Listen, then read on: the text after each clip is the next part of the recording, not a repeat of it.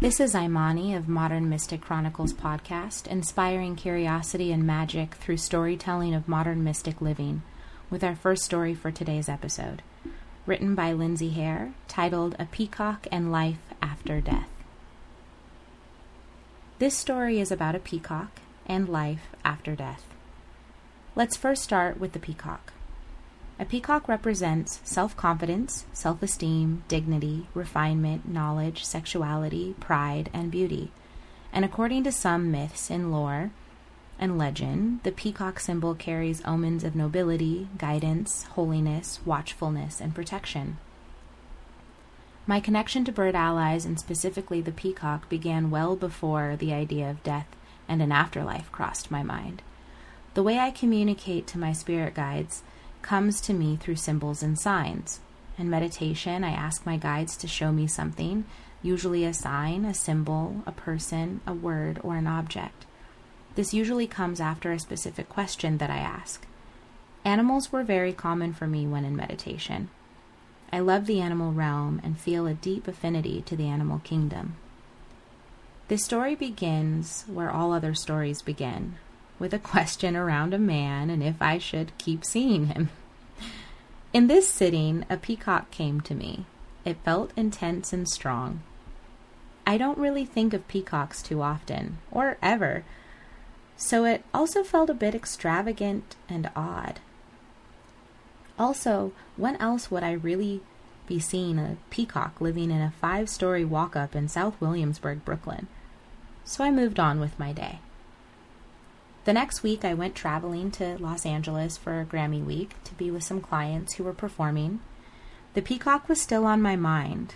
Also, this man was still on my mind, and I was just hoping I would stumble upon a peacock. One evening, I was going to a Grammy party at the owner of Absolut Elyx's house. I know totally bougie, but I promise it has context. While there, wandering room by room through this enormous over the top house, I stumbled into a side room and noticed an extremely weird looking doll on one of the shelves closest to the floor. So I bent down to explore it at a bit more. The psychology behind the owner having this in this extremely fancy room was on my mind. As I was getting up to stand, I turned around and noticed a stuffed taxidermy peacock, larger than life. Then I noticed I was standing in an entire room covered in peacocks, from the wallpaper to more stuffed peacocks. I felt a sense of joy rush over me. My sign from the universe arrived, and I would continue to pine over an asshole because, hey, the universe said to follow the signs. This moment was the beginning on a year long connection to the spirit of the peacock. My friend who I was staying in LA gifted me a beautiful card with a peacock dazzled in real jewels. At the flea market, I found this beautiful peacock print duster, and when I came home, my then roommate and good friend gifted me a crystal upon arrival. I looked it up, and what else than a peacock ore? When I tell this story in person, it feels like peacock, peacock, peacock. They're just everywhere, following me, coming to me, ever present. I was working with my Reiki master at that time, and during one of our sessions, a peacock and eagle came to me. What I loved about working with Olivia was that she would always encourage me to work with the spirit and the energy of what comes to me in session. So I did. I painted peacocks, wrote poetry about them, and continued to connect with their grand elegance and spirit. Then, the energy shifted. My dad had been sick since the time I left for the college at 18. It was a long battle with Parkinson's, which turned into Lewy body dementia. I was in denial for a very long time at the idea that my strong father, the one who would play basketball with me, carrying me on his shoulders, run miles every day, get up at 4 a.m. to go to work to provide for his family, he, he was suddenly regressing in mind, body, and spirit. A couple months later, I was at a plant guided sound meditation in Brooklyn, and it was really wonderful for me at the time. I felt truly in my feminine, like I could hold the weight of the negativity in the room and transform it. That was until after the ceremony when I was speaking to a woman and death came up. She had shared with me that her grandfather recently passed. I broke. I literally broke down and told her I felt my dad was going to die. She encouraged me that night to go home and write him a letter. So at 4 a.m., I did just that. I wrote him a letter on the peacock card that was gifted to me months earlier. I told him how much I loved him. I kept it as simple as I could as he, at the time, wasn't fully lucid. But I know he felt the love. I got to see my dad a few more times before that, and then he passed. It came out of nowhere. Although he had been sick for a very long time and was in hospice once, but I came home to him and he got strong again. This time was for real. I flew home from Brooklyn to Florida that same day, almost unable to breathe at the airport, broken, heart shattered, shocked, and unable to hold myself in this reality. Grief is a complex and painful emotion. At his funeral, it was raining, so we had to bring the service inside. We arrived earlier, and I sat inside an empty room in front of his casket. A few seats down were two rabbis. I was raised Jewish, and my dad loved to honor his faith and strong Jewish community. It was the rabbis and me just sitting there. They began to speak in Hebrew, and I, of course, didn't understand anything. And then I heard a familiar word. One said to the other, Peacock. The other one replied with some Hebrew and repeated, Peacock. I had to ask them what they were talking about. They shared with me well, two peacocks arrived at the cemetery today. They are right outside. My heart almost stopped. I walked outside, and a spirit, the divine, my dad, would have it, two peacocks stood in front of me, less than five feet away from where my dad lay. A male and a female peacock. They arrived that day. I felt an in- instant sense of connection I feel from time to time with the universe and this time with my dad. This spirit had been visiting me for a year and some time now, completely unconnected and unrelated to this moment. But here we were, two peacocks, me and my transitioning father. I felt held. I felt loved. I felt relief for his spirit and the pain he was no longer in. I feel that had I not had that divine moment in time, yes, I shared this story during my speech that day, and the rabbis called in a called it a divine message that I would have been broken. My dad passed a few weeks before I was going down to visit him in June for Father's Day, on June 4th, 2017. So I was home for a few weeks. I came back to New York around Father's Day that month and felt a call to get my Reiki attunements. It felt like the right, easy, and safe space for me to be in on a day like Father's Day. Well, on the third day of my level 2 training, we were to pull cards and get attuned. I pulled from a goddess deck and an animal spirit deck, one that I also owned for many years. I pulled the peacock card, the first time in three years from a deck I would draw from every day on Father's Day, as the card I would use when going into the room with the Reiki masters to get attuned with. To this day, peacocks follow me, I did my yoga teacher training in Nepal, and peacocks are one of their country symbols. They cover almost every sacred space from ancient history. I like to look to bird allies as little signs from the universe to keep us supported. Peacocks will forever be with me, as will my dad. I have so many other ways he shows up through people and this bird. Communicating with me in the ways he can now. I miss him dearly but feel peace because of this one divine little intervention in time between life, death, spirit, animals, and everything in between. Lindsay Hare is a creative entrepreneur and founder of Inside Outside. She is a storyteller and brand builder for female founders at the intersection of wellness and social change. A forever student, Lindsay's curiosity and passion for knowledge drive her everyday studies from herbalism to psychology. She lives in upstate New York with her cat Milo. Our tarot, tarot card pull for today's story is the Justice card, which is interesting to ponder because it is the opposite of what the situation is. When we lose someone, it never feels just. But this card represents balance and bringing the scales into balance. And grief can really tip the scales. And the peacock is spirit, the universe, and the passing loved one's gift to bring back hope, even in the midst of sadness. Something maybe you can only feel when you have experienced such a devastation. It is also a part of life, as Lindsay mentioned, and the peacock is the beauty that came from it and rebalanced it a little bit. Today's story is sponsored by Mystic Mondays Tarot Deck and can be purchased at mysticmondays.com, Amazon, and Barnes & Noble. Stay with us as we bring you our second story for today's episode.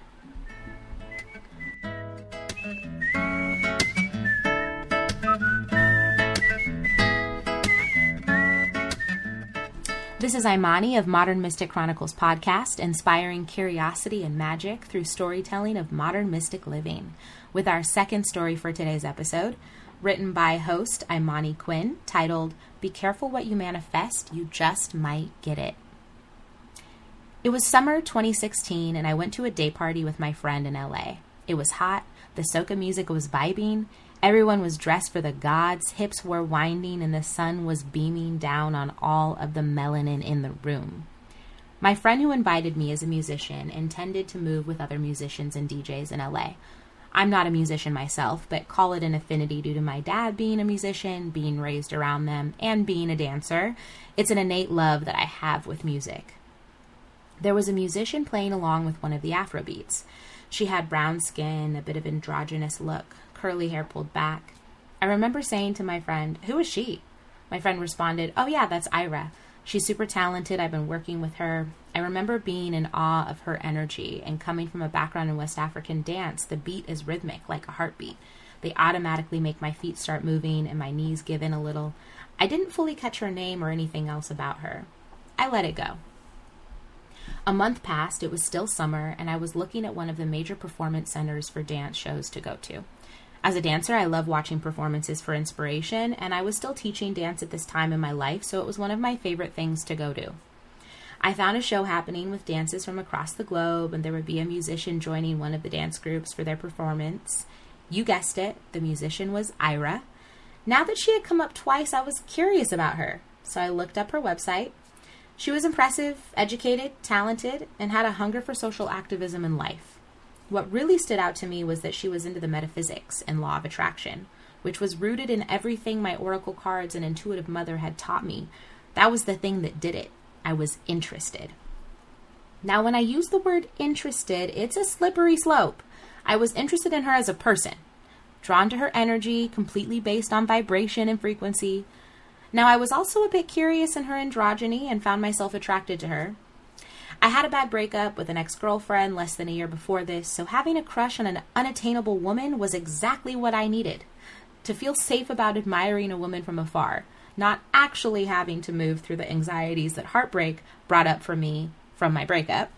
So I daydreamed about how compatible our metaphysical ideations were and how much her music was a rhythmic harmony to my background in dance, just like a middle school nostalgic celebrity crush. At the time, I was also starting my own fashion company, rooted in multicultural awareness through textiles and creative avant garde videos. As I began collaborating with other artists, I would choreograph pieces and have friends of mine that were musicians create original sounds that would go along with my movements.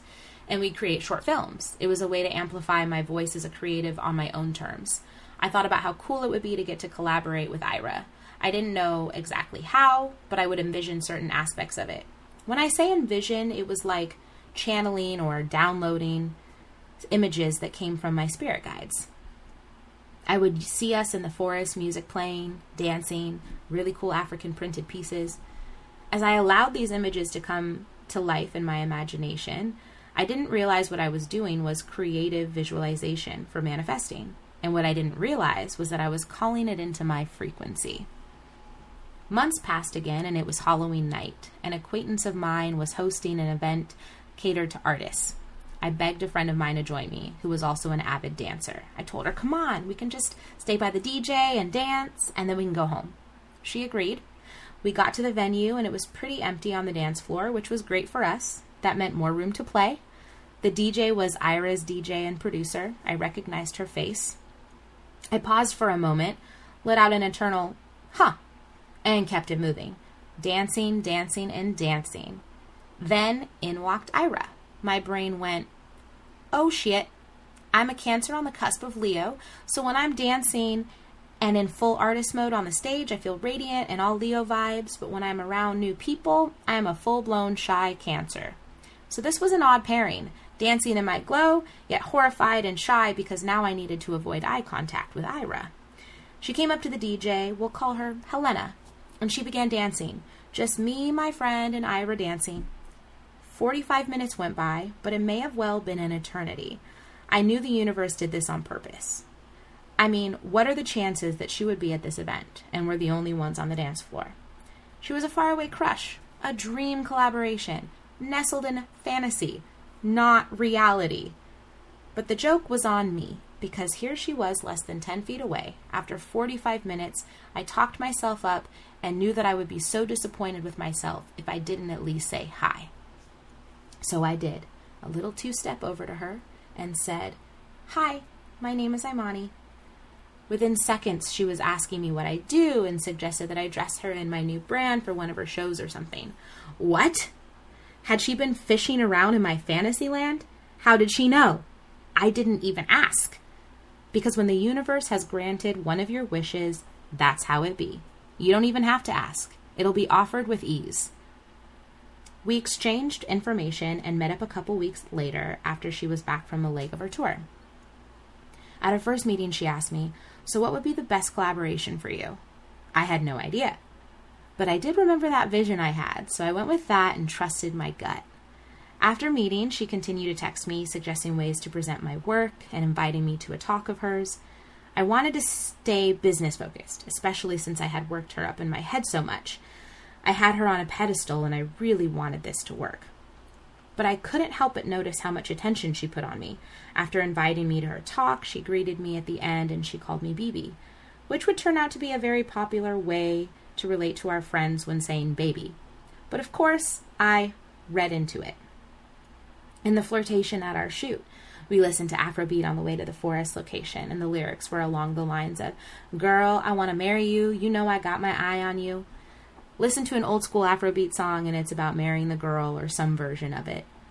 Before exiting the car, she made a flirtatious joke about, Girl, you know I got my eye on you.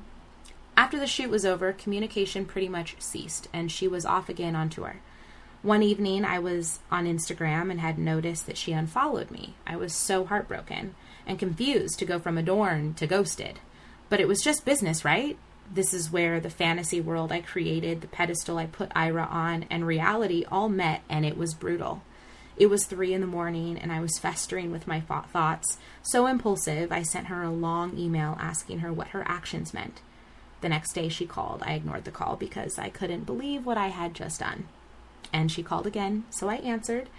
She apologized if I had mistaken her actions, and I acceptly, accepted quickly. I was so embarrassed I couldn't wait to get off the phone. Months passed, and I couldn't even think about what happened. I was plagued with embarrassment and shame for a long time.